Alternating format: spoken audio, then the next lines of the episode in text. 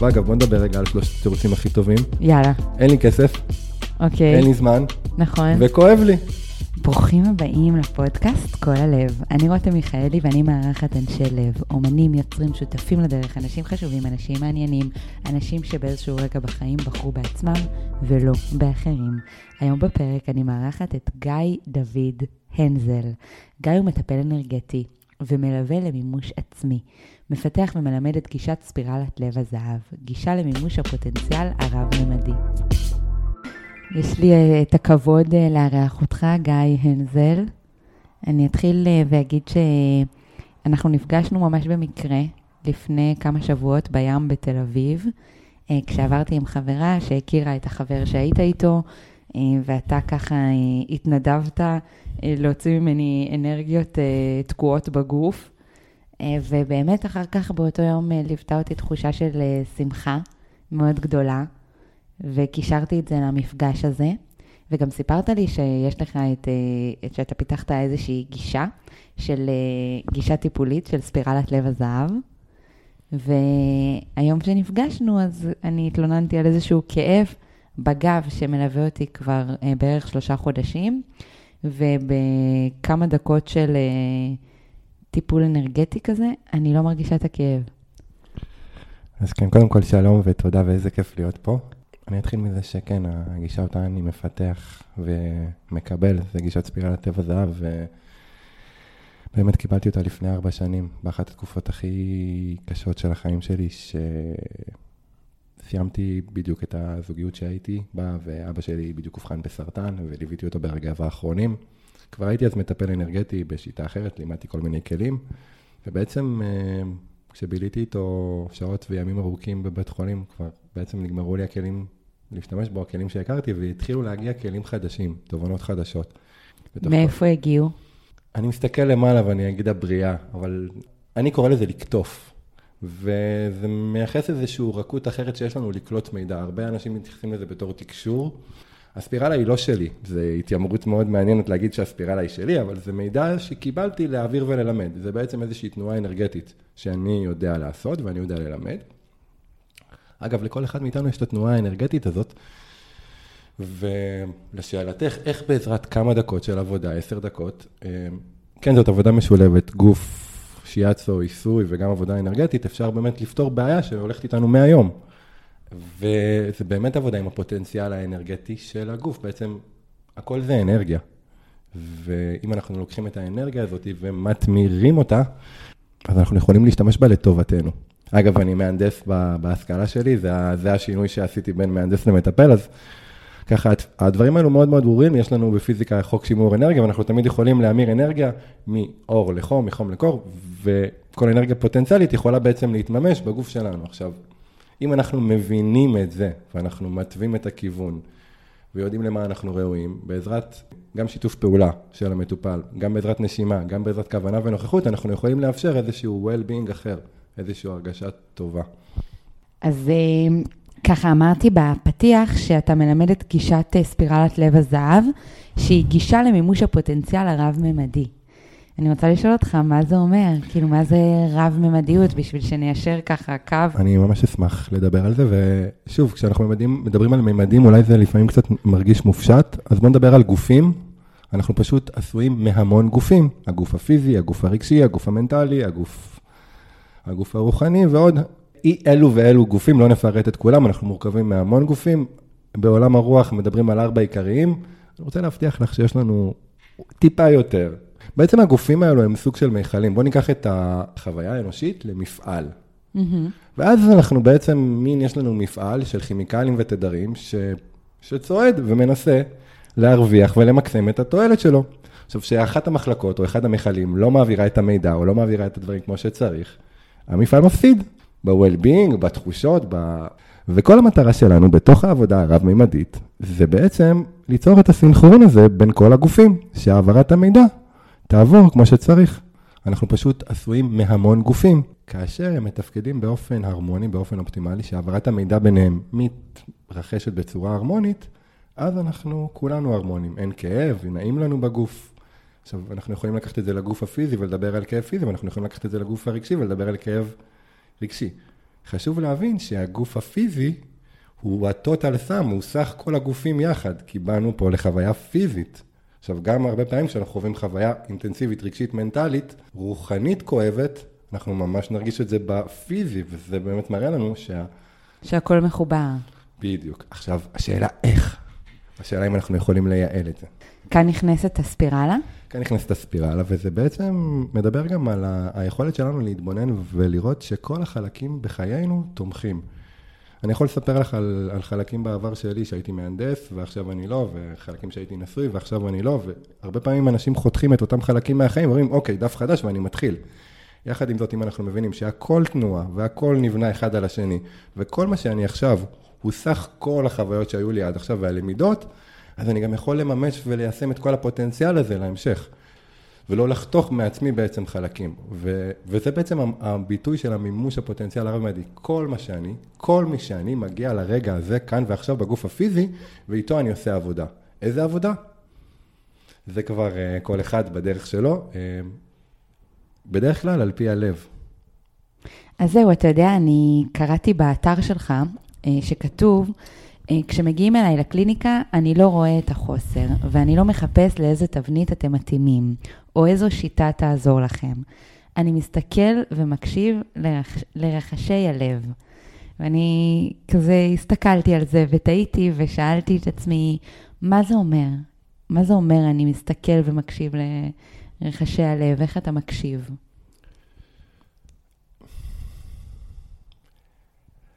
אז אני אגיד שבתוך כל חוויות, אה, חוויות הטיפול שלי, יצא לי לטפל המון במצבים מאוד מאוד מורכבים. אה, לפני כארבע שנים אבא שלי בעצם נפטר מסרטן, קצת לפני וגם הרבה אחרי, ליוויתי אה, מטופלים אונקולוגיים בשלבי סוף, יחד עם המשפחות, ולפעמים אתה מגיע למצב, או הרבה פעמים אתה מגיע למצב ש... הטראומה כל כך מורכבת, יש כל כך הרבה דברים לטפל בהם, פיזיים, רגשיים, מנטליים, פיננסיים. מאיפה אתה תופס את החוט? מאיפה אתה מתחיל? ופה מתחילה אומנות שהיא אחרת, האומנות של לראות מי מולך. זה לא הבעיה, זה לא יש לו מיגרן אז צריך ככה, זה איזושהי ראייה של מי שיושב מולי, אני איתו, אני איתך פה. ומתוך ה"אני איתך פה" מתחיל לעלות מידע. מידע שלפעמים אין לו מילים. יחד עם זאת, היום את יכולה להבין שהמידע הזה, לא משנה אם אין לו מילים, בסוף הוא יוצר את התחושה של הנעים לי בגוף. נעים לי בגוף, וזה בסוף מה שאנחנו רוצים לדעת. הרי, הרי שאת מפעילה את הפלאפון שלך, את לא באמת חוקרת איך הוא עובד, את רק רוצה שהוא יעבוד והוא יעזור לך לעשות טוב. למה הרבה פעמים במקום הזה, הרוחני, האנרגטי, אנשים דוחים ומתנגדים לדברים האלו שעובדים ממש טוב, כי הם לא מבינים איך זה עובד. זה עובד, זה משפר את הדרך, אנחנו לא מבינים הכל. וואלה. כאילו, אף אחד לא אמר, אני לא משתמש באייפון כי אני לא מבין אותו, אבל הרבה פעמים אנשים, אני לא עושה טיפול אנרגטי כי אני לא מאמין בזה, כי אני לא רואה את הגוונים האלו, את התדרים האלו, אבל את הטלפון שלך אתה משתמש, וזה באמת מראה שהרבה פעמים אנחנו חוסמים ומתנגדים לדברים שאנחנו לא רואים ולא מכירים, ופה אנחנו רוצים לפתוח את מרחב האפשרויות האינסופי. אתה יודע שעכשיו כשהגעת לכאן והצעת לטפל בי, אז עלתה בי ישר התנגדות, אה, שאמרתי, מה עכשיו? כאילו, כבר שלושה חודשים יש לי את הכאב הזה, והייתי גם אצל כמה מטפלים, והכאב הזה ממשיך. ואמרת לי, כן, שבע דקות, ואני כזה בלב, טוב, אני אתן לו, כאילו, כי, כי בוא ננסה, אבל התחלתי ישר בהתנגדות. ולא האמנתי לדבר, ותוך כדי אמרתי, רותם, מה אכפת לך? את כבר פה, אז כאילו תנסי רגע כן להתמסר לדבר הזה. מהמם, אחלה דוגמה, ותארי לך שהייתי, תארי לך שעכשיו ראיתי את זה, כי אני מרגיש. עכשיו, איך הגבתי? נשמתי איתך ונכחתי והצעתי לך את זה, ולא הכרחתי. עכשיו, זה בדיוק העניין, הרבה פעמים כשאנחנו מתחילים לשחק את המשחק הזה, אם אני הייתי מתחיל לשכנע אותך או להסביר לך, היה פה איזושהי התנגדות שממשיכה. ובזה שאפשרתי לך בעצם להרפות לתוך הדבר הזה, נתתי לך להיות. זה מה שאפשר לסשן להיות עצמו, זה ההקשבה לרכשי הלב. עכשיו, יש בן אדם אחר שהיה מבקש הסבר, והייתי מסביר לו עכשיו עשר דקות מה אני עושה ומה אני יכול לעשות. זה מאוד מאוד מאוד מדויק ומכוון לאדם, לסשן הספציפי. אגב, יכול להיות שבסשן אחר, עם אותו אדם, הכל ישתנה. וזה לוקח אותנו לאיזושהי תפיסה אחרת. רכשי הלב מאפשר לנו כל פעם לבחור את הצד בהתאם למצב הנוכחי, ולא בהתאם לאיזשהו אלגוריתם, ולא בהתאם לאיזשהו סדר פעולות. ואז אנחנו בעצם יוצאים ממצב של מודלים ותבניות. הכל יכול להתממש כל רגע, כי אנחנו לא מתבססים על A, B, C, D, אחרי זה חייב לבוא אות. בעצם מה שאתה אומר, שכש... שרכשי הלב, אתה מתבסס, אתה בא ואתה מתבסס על הקשבה. בדיוק. הקשבה אנרגטית למה שהאדם מולך מביא. כן, אז, אז באמת אולי כדאי להגיד את זה, וזה באמת אחד הדברים הראשונים שנלמדים בספירלה, בסדנה עצמה, ואני לא מתחיל בלי זה, וזה באמת גם אחד העקרונות בסיס, הנר לרגליי, שאני מתחיל ללוות מטופל בתהליך ארוך, זה היכולת שלו לקבל את הכן והלא הפנימי שלו. מה זה אומר? תסביר לנו. מה זה אומר? אוקיי, אז דיברנו על זה שאנחנו רב-מימדיים, נכון? ושהגוף הפיזי מחזיק בתוכו את הסך כל הרב-מימדיות. מה זה אומר? שבכל רגע נתון, לכל הגופים, נכון לרגע הזה, הגוף יכול להגיד לנו תשובה, כן או לא. עכשיו, יש לנו את ה... אני לא יודע אם את מכירה את הקינקסולוגיה, אמ, זה בעצם המדע שאומר לנו, אמ, זה בדיקת שריר, בעצם אנחנו יכולים לקבל כן או לא באמצעות הגוף. וכשאנחנו מפתחים את היכולת הזאת בצורה עמוקה, אנחנו ממש יכולים להרגיש את האנרגיה, כשבא לנו משהו או כשלא בא לנו משהו. עכשיו, אם אנחנו יודעים את אותו מצפן פנימי, זהו, אנחנו יודעים לאן ללכת, מה לאכול, את מי לפגוש, עם מי לצאת, איך להיות. וזה, שוב, זה כל כך ההפך ממה שהרבה מטפלים, הרבה מתקשרים, לא עושים ולא נותנים את התשובה. עכשיו, אני מאוד מאמין בתנגיש את הכלים, תלמדי איך לקבל את הכן והלא שלך, ואז בוא נתחיל לתרגל את זה בסדנה. עכשיו, בתוך הסדנה, אגב, מה קורה? רגע, מה זה הסדנה הזאת? אז בסדנה הזאת אני בעצם מלמד טיפול אנרגטי. אתה מלמד אנשים איך לטפל, כן. או איך להיות מטופלים יותר טובים? לא, לא, איך, איך ממש לטפל אנרגטי. התפיסה שלי לגבי אה, הספירלה זה, זה בעצם שיעורי תודעה גבוהים. אנחנו יוצרים מציאות חדשה יחד. האפשרות הזאת להתבונן על הדברים האנרגטית היא, היא קצת מופשטת, אולי הרבה מופשטת, וחייבים לא חייבים. אם רוצים, עלינו לתרגל את, אותה, את אותם דקויות. אז רגע, אני, אני חוזרת שנייה אחורה לזה שאמרת שהגוף, המימדים של הגוף, שאמרנו שיש מימד רוחני, פיזי, מימד כאב ועוד הרבה מימדים. כן. אם אנחנו מחוברים לכל המימדים של הגוף שלנו, אנחנו נוכל לקבל תשובות של כן ולא, אז, אז רגע, לפי אז, הרגשה. אז אם אנחנו מחוברים בהרמוניה, כי לפעמים יש חיבורים שהם לא מדויקים. נניח חיברנו את גוף הרגש שלנו לגוף הכאב. ואז כל פעם שאנחנו רוצים להתרגש, אנחנו רוצים לכאוב. אז יש פה חיבור שהוא לא בהכרח מסונכרן. בוא נדייק. יש חיבורים שאמורים להיות מחוברים, יש חיבורים שאמורים להיות מנותקים, יש מכלים שאנחנו יכולים למלא, ויש מכלים שאנחנו יכולים לנקות. כמו במפעל רגיל, אגב, זה מאוד הגיוני, תחשבי על זה. אז רגע, אני רוצה דוגמאות קונקרטיות של החיים, כי זה קצת קשה לי להבין. אז אולי בשביל להבין איך זה נראה, בואו בוא נסתכל נגיד על, ה, על האלה שיבה, עם כל הידיים. ממש okay. אוקיי. אה, נראה את כל הידיים שלה. ונחשוב שהשתי ידיים הקדמיות זה הידיים הפיזיות. והשתי ידיים מעל זה הידיים של הגוף הרגשי, והשתי ידיים מעל זה של הגוף האנרגטי והרוחני, וכאלה וכאלה וכאלה. עכשיו, הרבה מאיתנו, כפי שאמרנו קודם, משתמשים במוח שלנו, בקוגניציה, להפעיל את כל הרבדים, את כל הגופים. ואם אנחנו נתרגל נוכחות והרפאיה, אנחנו בעצם נאפשר לכל גוף, לכל רובד, להפעיל את הידיים שלו. זאת אומרת שהגוף הרגשי יודע להתנהל עם עצמו, רק כשאנחנו מכניסים את המוח, יוצר פה איזשהו צמצום. ומה שאנחנו רוצים בעצם לעשות, זה לאפשר לכל ידע לפעום בפני עצמו. עכשיו, אגב, איך אנחנו יודעים שמשהו לא נעים לנו, שמשהו לא כיף לנו בחיים? כואב לנו, וזה לא כיף שכואב לנו, וזאת ההוכחה הכי טובה שנועד להיות לנו טוב, נועד להיות לנו נעים בגוף הפיזי. אז בעצם כשהגוף הפיזי שלנו אה, מאותת לנו, משהו כואב, יש פתאום עולה כאב, פתאום משהו שלא כאב לי מתחיל לכאוב לי, זה סימן לזה שיש איזשהו חוסר סנכרון בין, בין המימדים. נכון, בעצם כמו נורה אדומה, או נורה צהובה. ברכב, ואז אנחנו צריכים לעצור בצד, או לחילופין, לשים את האוטו בטיפול. תדע מה המסע שלך, ובהתאם זה תתאים את התחזוק. וכמו כלי רכב, את הכלי רכב שלך את מטפלת כל 15,000 קילומטר, אבל אם היה לך ג'יפ שנוסע מסעות, היית עושה כל, כל מסע אחרי ולפני, ואם זה רכב פורמולה, אז הוא פעמיים בסיבוב. אנחנו חייבים להתאים את תחזוקה ל- למה שאנחנו עושים ביום-יום שלנו? לדרך הלב, לרחשי הלב. עכשיו, אם זה הרמוני, כל ההתנהלות שלנו היא הרמונית. ואם זה לא הרמוני, אז הרבה פעמים אנחנו... קרטעים. מקרטעים. או נעצרים ב- בצד הדרך ונזכרים שאנחנו רוצים יותר הרמוניה בחיים. שוב, אם אנחנו מבינים שאין כזאת טעות, גם כשנדלקת נורה, זה לא טעות. כי שוב, החיים האלו זה לא טעות וזה אף פעם לא נגמר, אנחנו מבינים שיש פה איזה פוטנציאל אנרגטי למימוש. ואם נתקעתי עם נורה צהובה בצד הדרך, אז אני מבין שעליי לעשות שינוי. ואם נתקעתי עם נורה אדומה בצד הדרך, אז אני מבין שאני צריך אה, לעשות שינוי ממש. אז בוא נדבר על השינויים האלה. אני, בשביל לעשות את השינוי, אתה חושב שאני צריכה עזרה ממטפל חיצוני, או שאני יכולה לעשות את זה גם לבד בבית?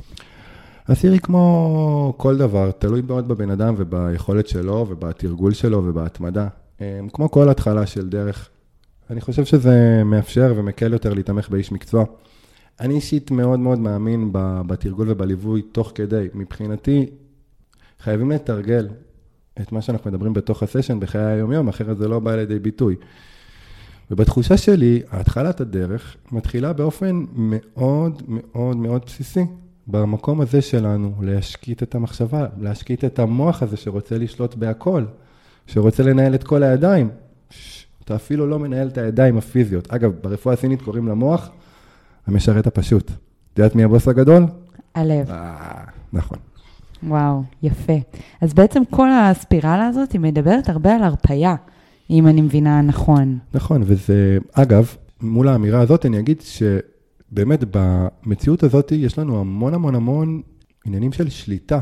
ואם היינו לוקחים את השליטה והופכים אותה לנוכחות, אז במקום להכני, להחזיק מלא חוטים, שדברים שאנחנו מחזיקים ושולטים בהם, מלא טרדים שאנחנו מחזיקים, אנחנו בנוכחות, ואז אנחנו מין יושבים בנוכחות מול מסכים ומודעים למה שקורה. זה לוקח לנו פחות אנרגיה וגם גורם לנו להרגיש יותר טוב. עכשיו, איזה הת- יופי. עכשיו, התרגול, תרגול נוכחות זה משהו שהוא מאוד מאוד פשוט לפעמים, וגם לפעמים מורכב בהתחלה, כי לפעמים כשאתה מתחיל לתרגל מדיט, מדיטציה בהתחלה, באים לבקר כל ההפרעות בעולם. כי לא תרגלת אף פעם. אני לא מצליחה לתרגל מדיטציה. את מצליחה, אולי לא לאורך זמן. זה בדיוק, וזה עוד פעם, הרבה פעמים שהמוח שלנו לוקח והופך חוויות חיים לכישלון או הצלחה.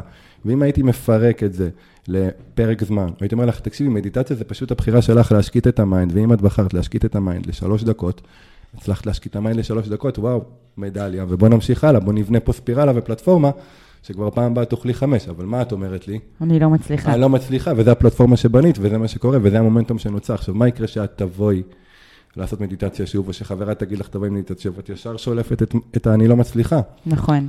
יופי, מעולה. וזו דרך איך שאנחנו יוצרים חיבורים לא מסונכרנים. כי זה לא אמת. את הצלחת. וואו, איזה מושג גדול. בוא נדבר רגע על המושגי הצלחה וכישלון במציאות הזאת, ולאיזה רובד הוא מקושר. יאללה. הרבה פעמים לרובד הקוגניטיבי, השכלי, ומה אמרנו? כשאנחנו מתייגים משהו דרך הרובד השכלי, אנחנו הרבה פעמים מבטלים את שאר הרבדים. כשאני נותן ביקורת נכון או לא נכון, אני הרבה פעמים יוצר שיפוט שלא מאפשר לי להבין את התובנה. כי כשאת אומרת, אגב, זו דוגמה מאוד ש... שהיא מאוד מאוד שכיחה. כשאת אומרת, אני לא מצליחה לתרגל מדיטציה, אני לא מצליחה להקדיש את הזמן לקטע הרוחנית, אני לא בסדר, אני לא משקיע בעצמי, יש פה כבר מתחיל לעלות פה איזשהו מומנטום של שיפוץ עצמי, של אי יכולת, של "אה, אני תקועה. ואז הספק נדלק. וכשהספק נדלק באחד הגופים, זה כמו שרפה בשדה קוצים, הוא מתחיל להידלק בכל הרגעים. זה כמו שאנחנו לפעמים עצבניים, אנחנו נהיה עצבניים על כל העולם, שאנחנו נכון. בחוסר ביטחון, כל דבר יהיה. אז בעצם אתה אומר שאם אני, אם אני מבטלת, אני אומרת, אני לא יכולה לעשות מדיטציה, אז אני מטילה ספק ביכולת שלי לעשות מדיטציה, ואז זה כמו אש בשדה קוצים, כי, כי אז אני פתאום מטילה ספק ביכולת שלי להיות עובדת טובה, ביכולת שלי להנחות פודקאסט טוב, ביכולת נכון. שלי... את בעצם מצדיקה את המגבלות שלך יותר מהכל. את, מדהים. את מצדיקה, ובאמת חשוב להבין, כשאת אומרת, אני לא יכולה לתרגל מדיטציה, זה לא אני לא יכולה, זה אני מצדיקה את המגבלות שלי. את מסבירה לי עכשיו, למה את לא עושה עבודה טובה, רוחנית, למה את לא מרגישה טוב? אני לא יכולה. וזה תירוץ מספיק טוב. אגב, בוא נדבר רגע על שלושת התירוצים הכי טובים. יאללה, אין לי כסף, אוקיי. אין לי זמן, נכון. וכואב לי. מה אני יכול להגיד? עכשיו, אגב, זה שלושה תירוצים שהם הכי מדהימים שיש, כי הפוטנציאל האנרגטי בכולם הוא, אתה בחוסר, תביא עוד. אגב, לתוך האין לי זמן, אה, יש סיפור זן שאני מאוד אוהב, בא אה, מתרגל ושואל את המאסטר שלו, כמה זמן תרגל מדיטציה ביום? אז אומר, המאסטר שלו אומר לו, שעה ביום. אומר לו, אבל אין לי זמן, מאסטר. אז אומר לו, אוקיי, במקרה שלך, שעתיים. וזה מיוחס, וזאת אמירה שהיא באמת מיוחסת להמון המון מתוך החיים המערבים שלנו. אנחנו כל כך באטחה ושיגוע ומנסים להפעיל את כל הרבדים דרך הרובד הפיזי, במקום שנייה לחזור לליבה. וואו, לליבה. תודה, זה היה טוב עכשיו. אני יכולה לתרגל מדיטציה. אני יכולה לתרגל מדיטציה. עכשיו בואי בוא נדבר רגע על זה, כי זה משהו שהוא אה, אמירה מאוד מאוד מאוד חזקה בתוך עולם הרוח. יש אמירה שאומרת fake it till you make it. והיא לא נכונה בתפיסה שלי, כי כשאנחנו מזייפים, אנחנו יודעים שאנחנו מזייפים. ואז בתוך הרטט האנרגטית שלה, האנרגטי שלנו, אנחנו יודעים שאנחנו בפער. אז מה אנחנו רוטטים? את הפער הזה. עכשיו, אם אנחנו מפעל שרוטט ומביא אליו כל מה שהוא רוטט, זה מה שקורה. ומה אני אומר לך בתוך מה שאני אומר? אני לא אומר fake it till you make it, be it, תרככי את זה טיפה. כמו שאמרתי לך, אמרת לי, אני לא מצליחה לתרגל מדיטציה. אמרתי לך, אוקיי, תרגלת כמה דקות, נכון? כמה דקות תרגלת? זה היה קרה בכן, אני רוצה to, to extract the מה שאתה אומר בעצם, אל תגידי אני לא, ואל, ת, ואל תזייפי את זה, אלא מספיק אם תרגלת דקה אחת ביום, זה יותר טוב מאשר זייפת את השעה. נכון. ויותר, או, או זייפת את הרבע שעה. כן. ויותר טוב מזה שתגידי, אני לא יכולה לתרגל בכלל. עדיף שבמקום שאני אגיד לעצמי, אני מרגישה טוב, אני מרגישה טוב, אני מרגישה טוב, אני מרגישה טוב, אני אגיד לעצמי, וואי, אני לא מרגישה טוב. אוקיי, מה אני עושה? מדיטציה, הולכת לים. וזה הרבה פעמים, מה שאנחנו רוצים לדעת זה להיות מודעים לכל מה שיש ולעבוד איתו. זה גם האפשרות שלנו עם רכשי הלב, יש מקום להכל. אין משהו שהוא לא בסדר. את יכולה להגיד לי, אני לא יכולה לתרגל עכשיו מדיטציה, אני עמוסה, אני... אני אין אני, לי זמן. אני קדושה, אין לי זמן. אבל זה, זה לא, אין לי זמן בכלל. שוב, בתוך המציאות הזאת, אין משהו שהוא קיים כל הזמן. הכל נוכח לרגע הזה, תחשבי על זה. הכל משתנה. מה שעכשיו את, זה לא היה אתמול, חלק. מה שאת עכשיו, זה לא, לא היית לפני שנה. לא הבנתי מה רצית להגיד בזה. אנחנו תמיד משתנים, אנחנו תמיד מתפתחים, אנחנו תמיד אחרים, כל הזמן. ואם אנחנו נבין שאנחנו כל הזמן מתעדכנים ורוטטים, אז אנחנו נפסיק לחפש את הקיים ואת הרפרנס, אנחנו פשוט נחפש את ההתפתחות ואת הצעידה קדימה. אוקיי, נמשיך הלאה. נמשיך. אז במעבר חד, אני עוברת איתך אה, למרחב המרפא של אה, גיבורי הנובה, שאתה התנדבת בו במשך אה, כמעט שלושה חודשים. נכון. אתה יכול לספר לנו קצת על החוויה, על הקריאה להגיע לשם ולשים את עצמך שם? כן, אני, האמת היא שזה באמת פעם ראשונה שאני ככה משתף את כל החוויה, אז בוא נתחיל מההתחלה, בעצם ב-7 לאוקטובר, באותו בוקר אה, לא פשוט, אני... אז אני מטפל מדי פעם במסיבות של חברים, אני אוהב אה, ככה לפגוש, והייתי אמור גם לטפל, ככה ו... לטפל בנובה? לא, לטפל במסיבה אחרת. Mm. אמ, וככה התכוננתי למסיבה הזאת, ואז הגיעו כל החדשות, וגם אני עם עבר של מסיבות, והייתי עושה פעם, ו... ולא יכולתי להכיל מאותו רגע את הידיעה, הסתובבתי בבית אה, בלי יכולת כלום, ואז אה, שמעתי את, אני לא יודע אם יום אחרי או שמעתי על האלוף הזה, על האלוף טיבון, שהלך לחלץ את הנכד שלו. נועם טיבון. הלך לחלץ את הנכד שלו כמו רמבו, ואני כזה, וואו, אנשים יודעים לעשות את זה. הלוואי והייתי יודע לעשות את זה, אנחנו צריכים את זה. אני לא יודע לעשות את זה. אבל אני יודע אה, לעמוד ליד המיטת טיפולים שלי, ואני יודע להחזיק טראומה מורכבת, ואני יודע לעבוד עם פסיכדלים, ואני יודע להחזיק מרחב שהוא לא פשוט, ו... וזה האחים שלי. ובעצם מאותו רגע שלחתי את הפנייה, לקח עוד כמה רגעים להגיע. אחת מהמנהלות התקשרה אליי, אה, אמרה לי כזה, תשמע, אינטואיטיבית אה, הרגשתי שאתה מתאים, בוא מחר, אמרתי, יאללה, יש.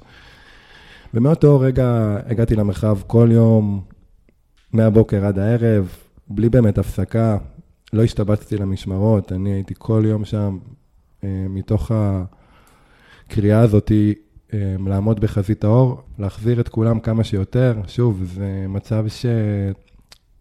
גם שיחה עם הפסיכולוגים והפסיכותרפיסטים וכל הצוות הגדול, היה שם צוות גדול מבחינת כל נותני השירות, וזה היה באמת מדהים לראות איך האינטגרציה הזאת עובדת אה, כשכולם משתפים פעולה, אז באמת גם החבר'ה של הפסיכולוגיה לא ידעו מה זה, זה משהו חדש שלא קרה אף פעם.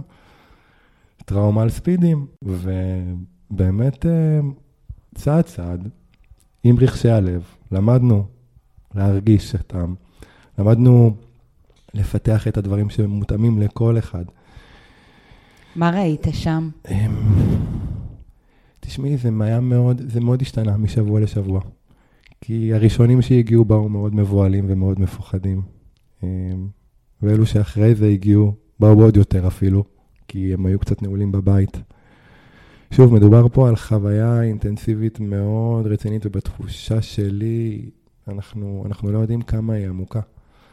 ולכן נדרשת פה עבודה שהיא לא ספרינט, אלא מרתון, איזושהי תחזוקה של גם איסוף, גם קרקוע, וגם איזשהו ליווי של העצמה. ובתוך התהליך הזה שם, חודשיים וחצי, כל שבוע פגשנו איזשהו שלב אחר, ומשהו אחר שנדרש. ואני יכול להגיד לך, בתור בן אדם שהיה שם חודשיים וחצי ועשה לא מעט סשנים, והיו לי מטופלים קבועים שהגיעו ל-15, 20, 30 טיפולים שהיו אצלי, ובאמת ראיתי את ה... את ההתפתחות. את ההתפתחות ואת החוויה, ובאמת, אני רוצה להגיד, פגשתי את אחד מהמטפלים הרגשיים שבוע שעבר, כשהתנדבתי ב... אצל לוחמים שחזרו מעזה, ותוך כדי המרחב לא כל כך דיברנו, כי כל אחד היה בקטע שלו. אבל uh, הוא בא ואמר לי, והוא באמת הזכיר איזה מטופל אחד ספציפי, והוא אמר לי, תשמע, אני רוצה להגיד לך שאני זוכר אותו לפני שהוא בא אליך, ואני זוכר אותו אחרי שהוא בא אליך, ואני רוצה להגיד לך משמעותית, שזה מה שהחזיר אותו. ולא משנה כמה מטפלים רגשיים או כמה שיחות היה לו, הקרקוע, המגע, השיאצו, עבודת הלב, החיבור, זה מה שאפשר לו לבוא ולרטוט אנרגיית חיים ולבוא ולפעום. ובאמת חלק מהסשנים האלו, במיוחד שמה, במיוחד בחשיבות שמה, היה מאוד מאוד חשוב לנשום איתם יחד, להראות להם שהם יכולים לחזור לנשום בצורה רגועה. כי בעצם בתוך החוויה הזאת מופעל מנגנון של flight or fight, ואז הם בסטרס מאוד גדול, וצריכים שנייה להחזיר אותם לנוכחות. מה זה המנגנון הזה? אתה יכול לספר עליו בכמה מילים? כן, אז תשמעי, אנחנו, הגוף שלנו חכם מאוד, ויש פה חוכמה אינסופית שנועדה לשמור עלינו, ואנחנו רוצים לשמור עלינו בחיים. ואף אחד לא תכנן שיהיו כאלו חוויות אינטנסיבית. עכשיו המנגנון הזה נועד לברוח מצ'יטה, לא מכל כך הרבה דברים מזווים בו זמנית. כשהנשמה חובה רגעים כל כך אינטנסיביים. קשים. אינטנסיביים, חוויות לא פשוטות. אה, חלק על משני תודעה, שבטוח מאיצים את החוויה הגדולה הזאת, אה, מכפילים אותה פי אלף או עשרת אלפים. יש פה איזשהו פיזור מאוד מאוד גדול של חלקיקי הנשמה, של חלקיקי הלב במרחב הקוסמי. והרבה פעמים אפשר להסתכל על בן אדם ואנחנו נראה, מה, זה לא הוא, זה לא באמת הוא. נכון, חלק ממנו מעופף בחלל, לידרלי, חלק ממנו עדיין מעופף בחלל. עכשיו, כמו מה זה מרגיש? זה כמו איזושהי תאונה מאוד גדולה, שהרסיסים פשוט התפזרו לכל עבר. עכשיו, אם זה רסיסים פיזיים, אנחנו יודעים להחזיר אותם, אבל אם זה רסיסים רגשיים, מי יודע להחזיר אותם? אתה. גם אני, וגם אותו גוף ורובד רגשי. יחד עם זאת, אם הולכים לכיוון המנטלי, אנחנו לא נוכל להחזיר לפעמים. עכשיו, אגב, זה לא רק אני, ומה שאני מלמד, אגב, שתדעי, וזאת ההסתכלות שלי כבעל מקצוע, אני מאמין ב... בללמד כלים ואיכויות חיים ולצעוד עם הבן אדם כדי שהוא ידע ויפתח את עצמו. אני אם אני יוצר תלות כאיש מקצוע באדם, אם אני יוצר תלות באלגוריתם, איפה האינסוף שאני רוצה להנגיש לו? איפה כל האפשרויות? ובעצם כל הדרך שאני מוביל, אם זה בחניכות האישיות או הקבוצתיות או בטלפון, הכל אצלי זה כמו חניכה. הידע הוא שלך, שלך, להשתמש בו. וזה לא, אני לא מלמד אותך לשאוב אבק, אני מחבר אותך לאי רובוט, ולכי תשאבי את האבק שלך בעצמך, הידע קיים בתוכך. וחשוב מאוד להבין, באנו לפה עם כל הידע הזה, עם כל הדברים שאנחנו צריכים, עם כל המשאבים, הרגשיים המנטליים וכולי, והבריאה הזאת היא כל כך חכמה ומופלאה, והגוף הזה כל כך גאוני. העניין הוא שנתנו למוח הקוגניטיבי הקטן לנהל את הדברים, ואם אנחנו קצת ננשור עמוק, נבין שאנחנו אין סוף עם גוף. הגוף הפיזי הוא רק the tip of the iceberg, קצה הקרחון. הגוף הפיזי זה רק מה שאנחנו רואים פה בתוך החוויה הפיזית. יש לנו עוד המון המון מתחת שאנחנו לא רואים, או רואים בעין בלתי מזוינת. ואיך זה יכול לשרת אותי בעצם המידע הזה? כאילו, אני מאוד מאמינה ב... בנשמה, ושהנשמה והגוף הם שני דברים נפרדים, ובגלגול נשמות, אבל כשאתה אומר את זה עכשיו, הגוף הוא קצה הקרחון, או יש, יש את התת-מודע שאנחנו לא יודעים, איך עכשיו המידע הזה יכול לשרת אותי ולגרום לי להרגיש יותר טוב? אז בוא נתחיל מדבר מאוד בסיסי. באנו לפה, לחוויה אנושית, בגוף פיזי. באנו להתממש בגוף פיזי, באנו לחוות. לחוות כאב, לחוות שמחה, לחוות עונג, לחוות חיים, לחוות מוות. באנו פה לחוות חוויות. ודרך החוויות האלו אנחנו מתפתחים ולומדים. עכשיו, אחד המורים שאני יותר אוהב אומר, מילים לא מלמדות, חוויות חיים, כן. אנחנו יכולים להגיד אלף מילים, אבל חוויית חיים. יכלתי להגיד לך אלף מילים על הטיפול שלי, אבל שבע דקות הספיקו. נכון. לדוגמה. או אפילו הרגע הזה שהיינו בים. זה, זה הרבה פעמים, החוויה ממחישה הרבה יותר. עכשיו, כשאנחנו מוכנים, שימי לב מה אני אומר, וזה קל, לי, קל לנו להבין את זה עם הפלאפון. כשאני מוכן לחוות את חווי, חוויית חיי מבלי להבין הכל, להשתמש באייפון שלי, מבלי להבין, מדהים. אבל ביכולת האנרגטית שלי, או בזימון מציאות, כאילו, אנשים היום מוכנים לזמן חנייה, אבל that's the, the top of the manifestation. ובאמת, יש לנו פה אפשרות אחרת, חדשה, ליצור איזשהו רטט אחר. עכשיו, אני לא אומר איך להיות, אני בסך הכל מציע איזושהי הזמנה להתבונן פנימה. ולהסתכל על זה שאנחנו בעצם אה, סוג של מיכל, נכון? אנחנו סוג של מיכל שמכיל בתוכו אור, או שמחה, או עונג, או לפעמים כאב, או לפעמים עצב. דיכאון. או לפעמים דיכאון. והמיכל הזה הוא, הוא לפעמים לא טוב לו ריק, והוא רוצה להתמלא. הנטייה הטבעית שלנו היא להתמלא מהחיצוניות. נכון. בעזרת אהוב, משפחה, בעזרת אה, אוכל, בעזרת... צריכה של רשתות חברתיות, משנה- צריכה של חדשות. נכון, משנה תודעה, התמכרויות וכולי. וגם מטפלים, דרך אגב, שתדע שיש הרבה אנשים שממש מכורים ל- למטפלים, ללכת ולשמוע תשובות מבחוץ. אני מ- מסכים, וזה באמת האחידות שלי אל מול המטפלים ש... שוב, חשוב מאוד להבין את, המ... את המשימה שלנו בעולם, לפחות את שלי. אני באתי להעצים, ואז אם אני אומר למטופל שלי מה לעשות, אני יוצר איזושהי היררכיה. רגע, אני מחזירה אותך בחזרה לכלי. אמרנו שהכלי, אה, אנחנו לא רוצים להתמלא מדברים חיצוניים, אנחנו רוצים להתמלא מבפנים. אז אני רוצה לשאול אותך, איך אנחנו מתמלאים אז, מבפנים? אז דמיינו לעצמכם כלי. איזה כל- כלי? נניח, לא יודע, כוס. תלוי יאללה. איזה, תלוי איזה כלי את, בואו, שכל אחד ידמיין את הכלי שהוא, אם אתה... אה, אני רוצה להיות סיר. אם את סיר, אז מעולה, אני מקווה שיש לך מכסה, ואם, אה, ואם את כוס ורודה, אז, אה, אז אולי יש לך עלייך נצנוצים, אז באמת, כל אחד שיהיה הכלי שהוא. ובואו נראה איך הכלי הזה הוא, הוא בעצם, יש בתוכו ריק, נכון? אוקיי, כלי ריק. כלי ריק, אבל זה, הוא לא ריק, יש בתוכו ריק. עכשיו, זה בדיוק ההבחנה, אנחנו רוצים להתבונן בריק, ולא להרגיש שהוא ריק. מה זה אומר? זה אומר שהוא לא מלא, אבל אנחנו עדיין לא חסרים. בשלב הזה אני רוצה לשתף אותך, כשאני שאלתי את הבריאה מה זה שפע, היא אמרה לי, יש לי הכל וגם מקום לעוד. מה זה אומר? כל מה שקיים בחיי, סבבה, וגם אני מוכן להכניס. וזה גם מה שאנחנו רוצים לתפוס את הכלי הזה. הכלי הזה, בין אם הוא חצי מלא, חצי ריק, אנחנו שמחים על מה שיש ואנחנו מוכנים להכניס עוד.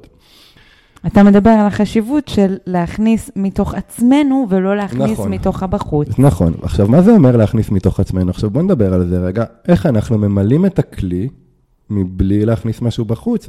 זאת אומרת שאנחנו צריכים לעבות את הדפנות. Mm, ואיך אנחנו מעבים את הדפנות? הדפנות זה בעצם הגופים שלנו, האיכויות שלנו, היכולות שלנו, ההיכרות שלנו, הקרבה שלנו מול עצמנו, ההשקעה שלנו, תרגולים שאנחנו עושים, מה שנעים לנו. ואז אם אני מתחיל למלא את עצמי מבפנים, אני תמיד עם עצמי, אני תמיד מלא, אני תמיד נוכח, אני תמיד נעים. או תמיד זו מילה גסה, אולי ברוב. ברצון לרוב הזמן. שוב, אנחנו בחוויה אנושית ואין לנו 100%, אפילו סטורציה, שזה אחוז החמצן בדם, 97%. אז גם אם אנחנו 97% כמו הסטורציה, מדהים. אני גם רוצה לעבות את הדפנות של הסיר שלי. ואגב, כשאנחנו רוצים לעבות את הדפנות של הסיר שלנו, אנחנו רוצים אולי לרדת שורש מטה, drill down. מה זה אומר? האם אני ראויה שהסיר שלי יהיה עבה? האם אני ראויה? עכשיו, שוב, בואי נסתכל על מה שאמרנו מקודם. אם אני לא ראויה, אז אני לא יכולה לתרגל מדיטציה, אז אני לא מתרגלת מדיטציה, אז אני לא מעבה את הסיר. סתם, זו דוגמה מופשטת, כן, אבל... כן, כן, אני איתך, אני איתך, אני מקשיבה. אבל זה, זה באמת, ואנשים מאוד מהירים קוגניטיבית, טק, טק, טק, טק, טק, מריצים את המחשבות, ואז פתאום, רגע, ואם אני ראויה, בוא בוא נדבר על אם אני אז בואי ראויה. נלך על הצד. אז אם אני ראויה, אז אני יודעת ש, שמגיע לי. עכשיו, אני לא יודעת איך, אבל מגיע לי, אז אני מוכנה לחקור, אני מוכנה לשאול.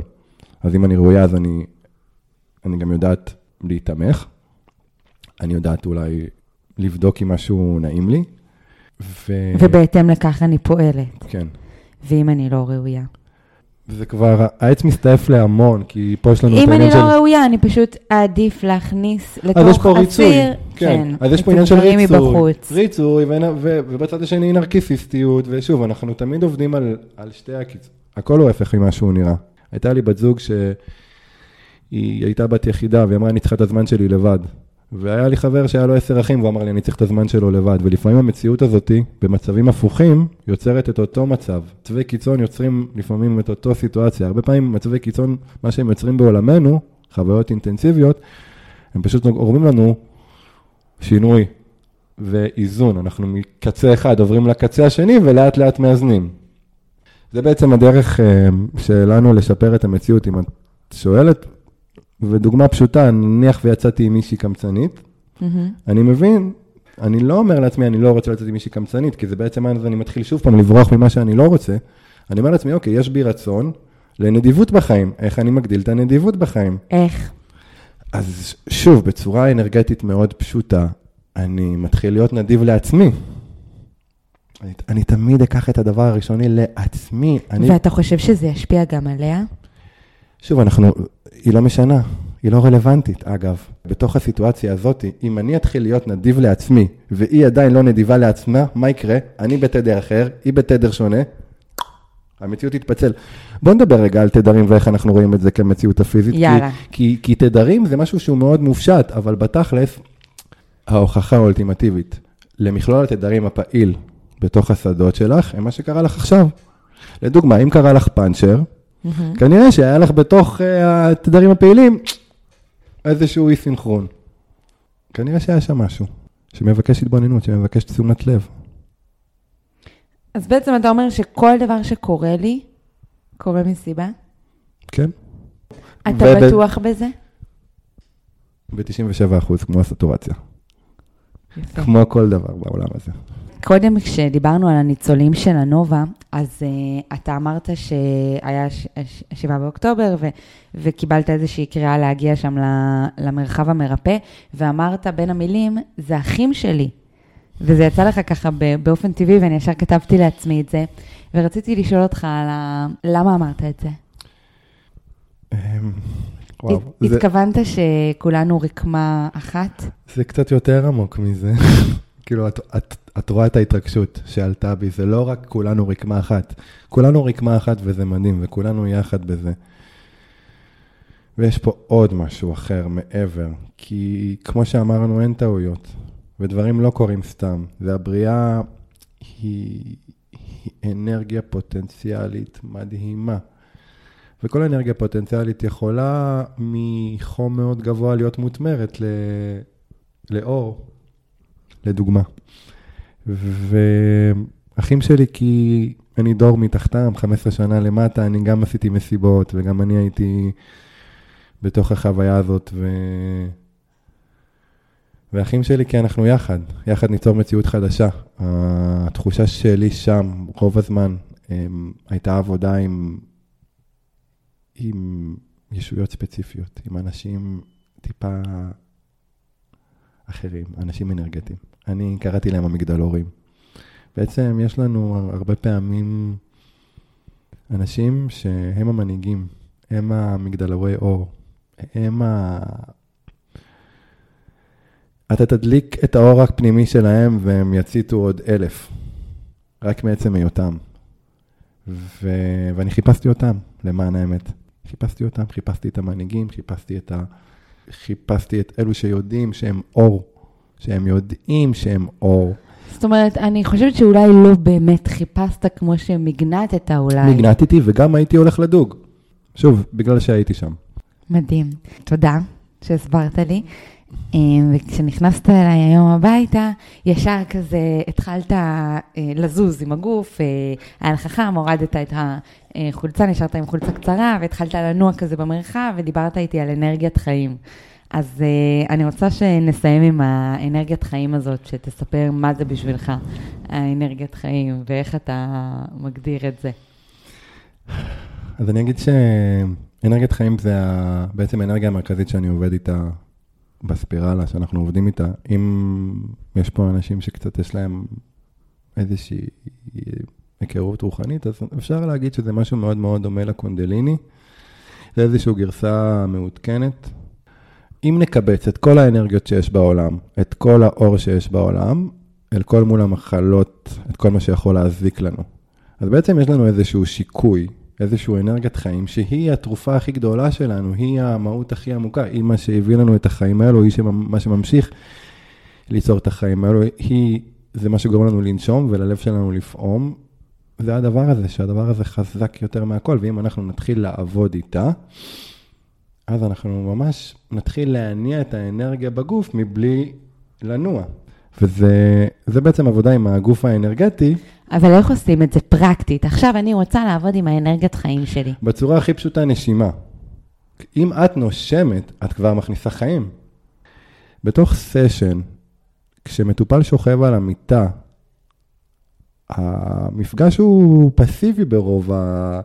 ברוב הזמן. יחד עם זאת, יש חשיבות מאוד גדולה לנשימה יחד. וכשאנחנו לומדים לנשום בצורה שהיא מעגלית, בצורה שהיא מרחיבה, בצורה שהיא תומכת, לא נשימות קצרות, לא נשימות אגב שיוצרות עומס ולחץ על המערכת הפרסימפטית, אלא מרגיעות אותה, אז אנחנו יכולים פתאום להרפות. וגם את הרגשת אחרי זה ממש, ואני יכול להגיד לך שגם אצל החבר'ה של הנובה וגם שהשתתפתי בריטריטים של מפונים, ששם החבר'ה הצעירים אה, ממש אה, ראו עליהם את, ה, את הסטרס בגוף, וממש אפשר לראות את זה בשרירי הנשימה, בצוואר.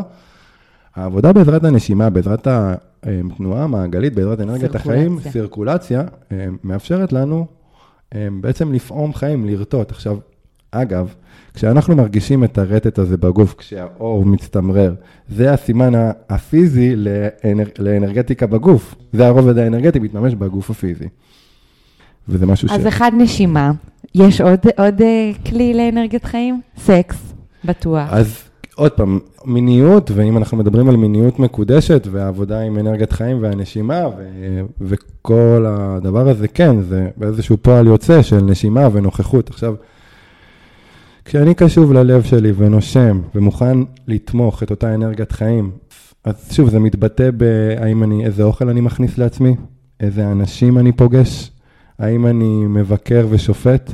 האם אני מצטדק על המגבלות שלי? את זוכרת את זה? לא להצטדק על המגבלות. גם אם, אמר, גם אם אמרתי משהו, לא לנעוץ עוד.